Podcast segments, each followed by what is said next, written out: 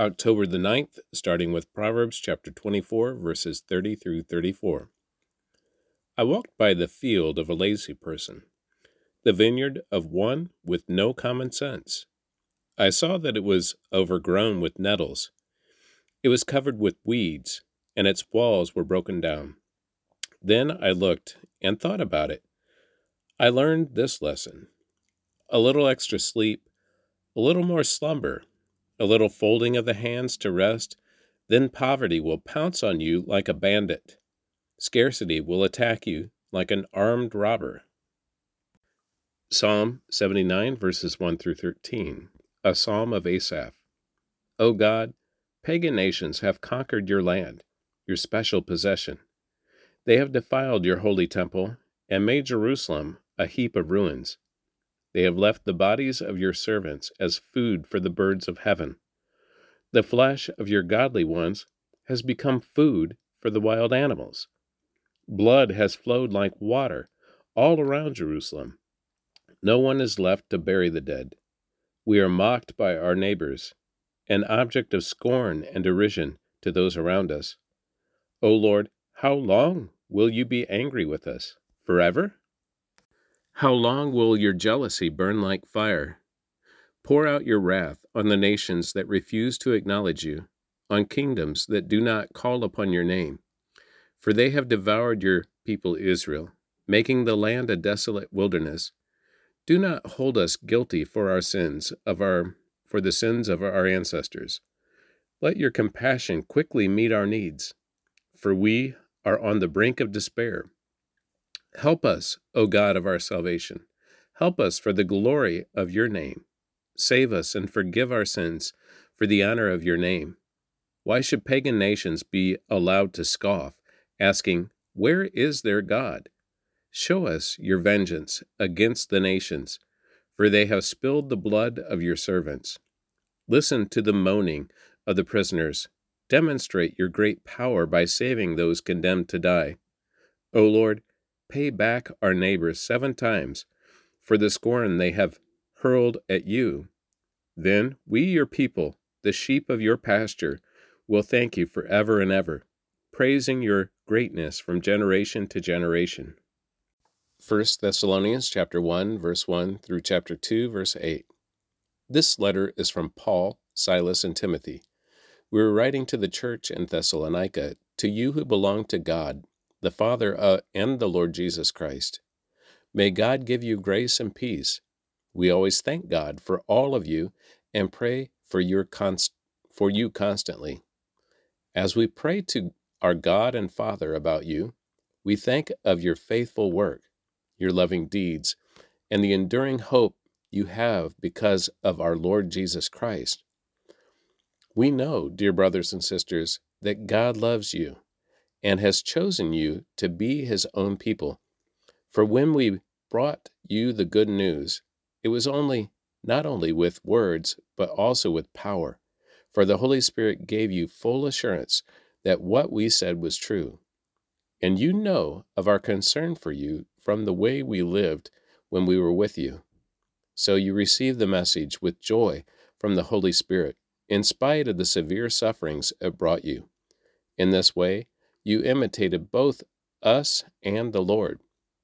As a result, you have become an example to all the believers in Greece, throughout both Macedonia and Achaia. And now the word of the Lord is ringing out from you to people everywhere, even beyond Macedonia and Achaia. For wherever we go, we find people telling us about your faith in God.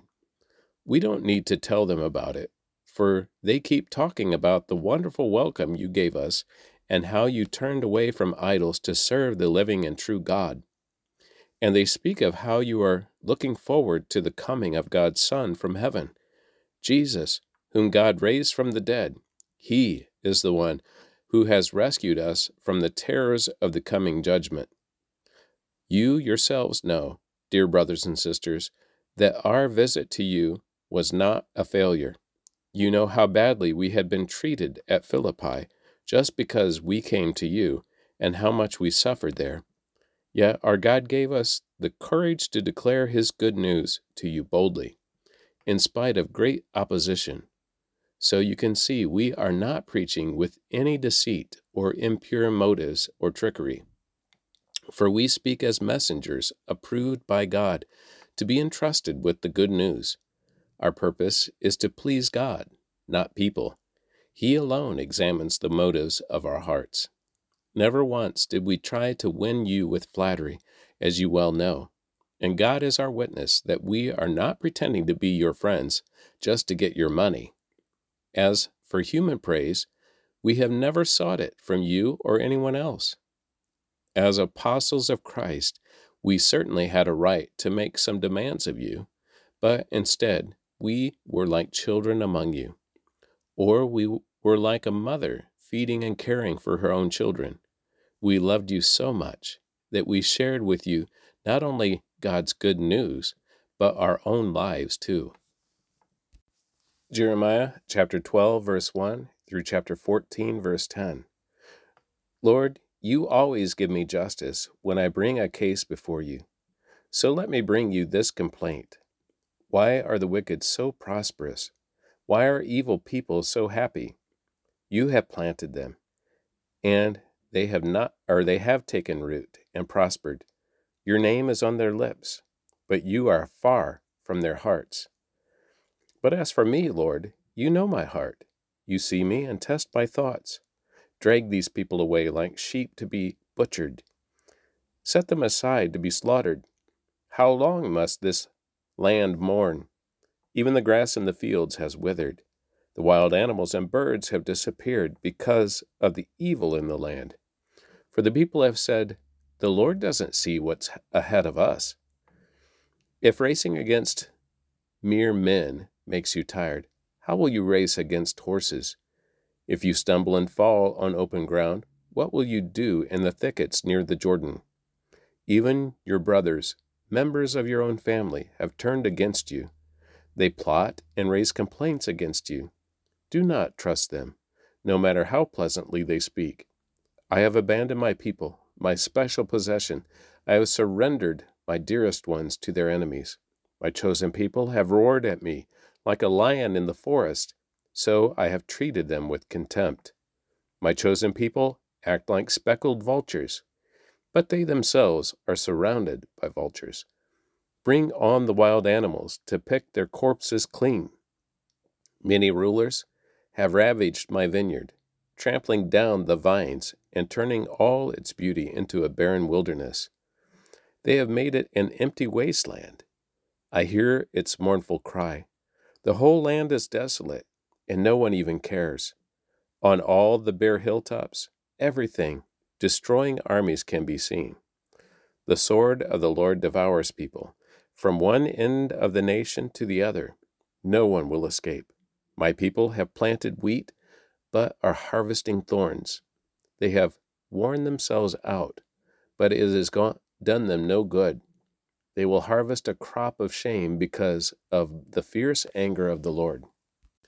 Now, this is what the Lord says I will uproot from their land all the evil nations reaching out for the possession I gave my people Israel. And I will uproot Judah from among them. But afterward I will return and have compassion on all of them. I will bring them home to their own lands again, each nation to its own possession. And if these nations truly learn the ways of my people, and if they learn to swear by my name, saying, As surely as the Lord lives, just as they taught my people to swear by the name of Baal, then they will be given a place among my people. But any nation who refuses to obey me will be uprooted and destroyed. I, the Lord, have spoken. This is what the Lord said to me Go and buy linen loincloth and put it on, but do not wash it. So I bought the loincloth as the Lord directed me, and I put it on. Then the Lord gave me another message Take the linen loincloth you are wearing, and go to the Euphrates River. Hide it there in a hole in the rocks. So I went and hid it by the Euphrates, as the Lord had instructed me. A long time afterward, the Lord said to me, Go back to the Euphrates, and get the loincloth I told you to hide there. So I went to the Euphrates and dug it out of the hole where I had hidden it. But now it was rotting and falling apart. The loincloth was good for nothing.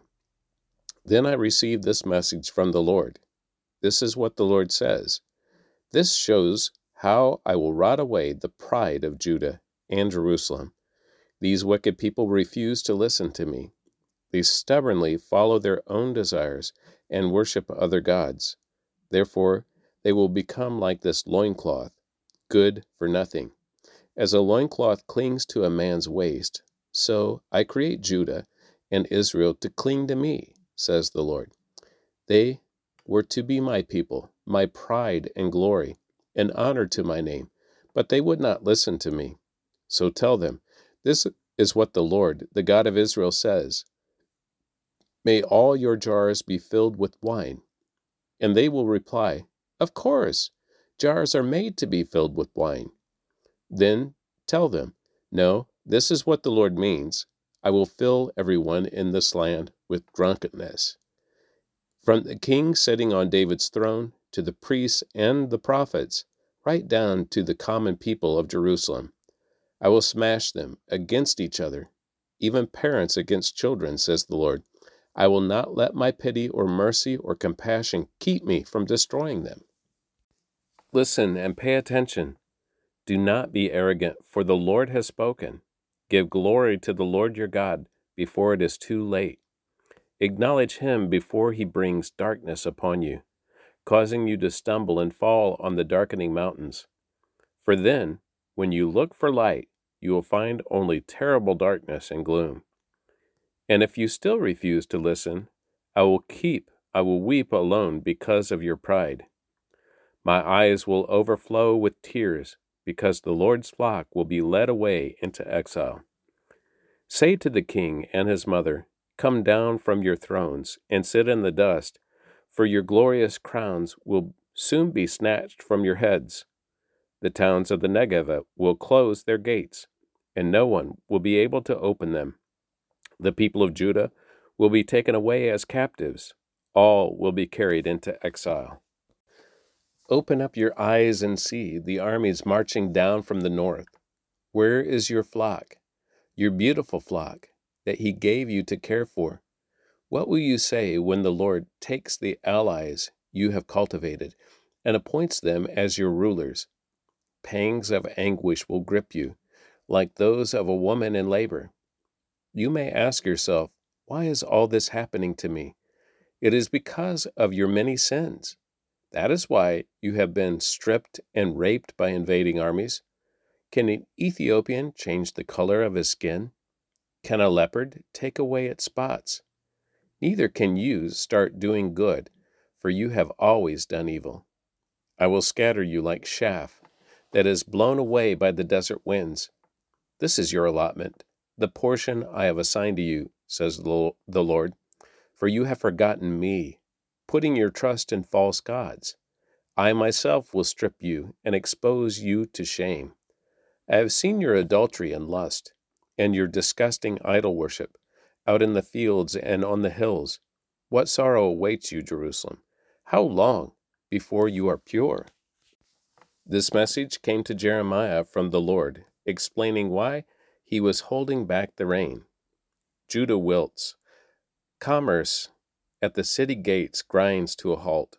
All the people sit on the ground in mourning, and a great cry rises from Jerusalem.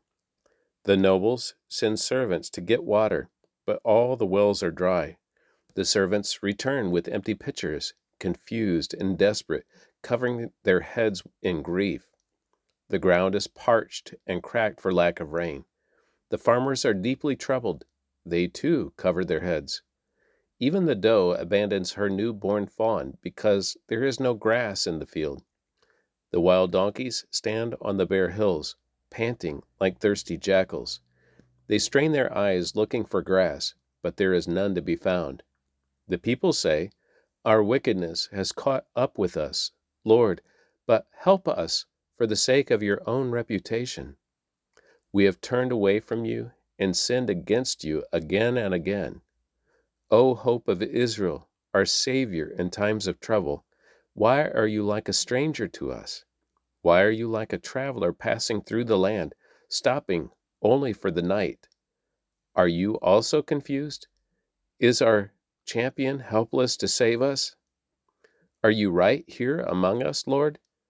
We are known as your people. Please don't abandon us now. So, this is what the Lord says to his people You love to wander far from me, and do not restrain yourselves. Therefore, I will no longer accept you as my people. Now I will remember all your wickedness and will punish you for your sins. And that concludes the reading of the Word for October the 9th.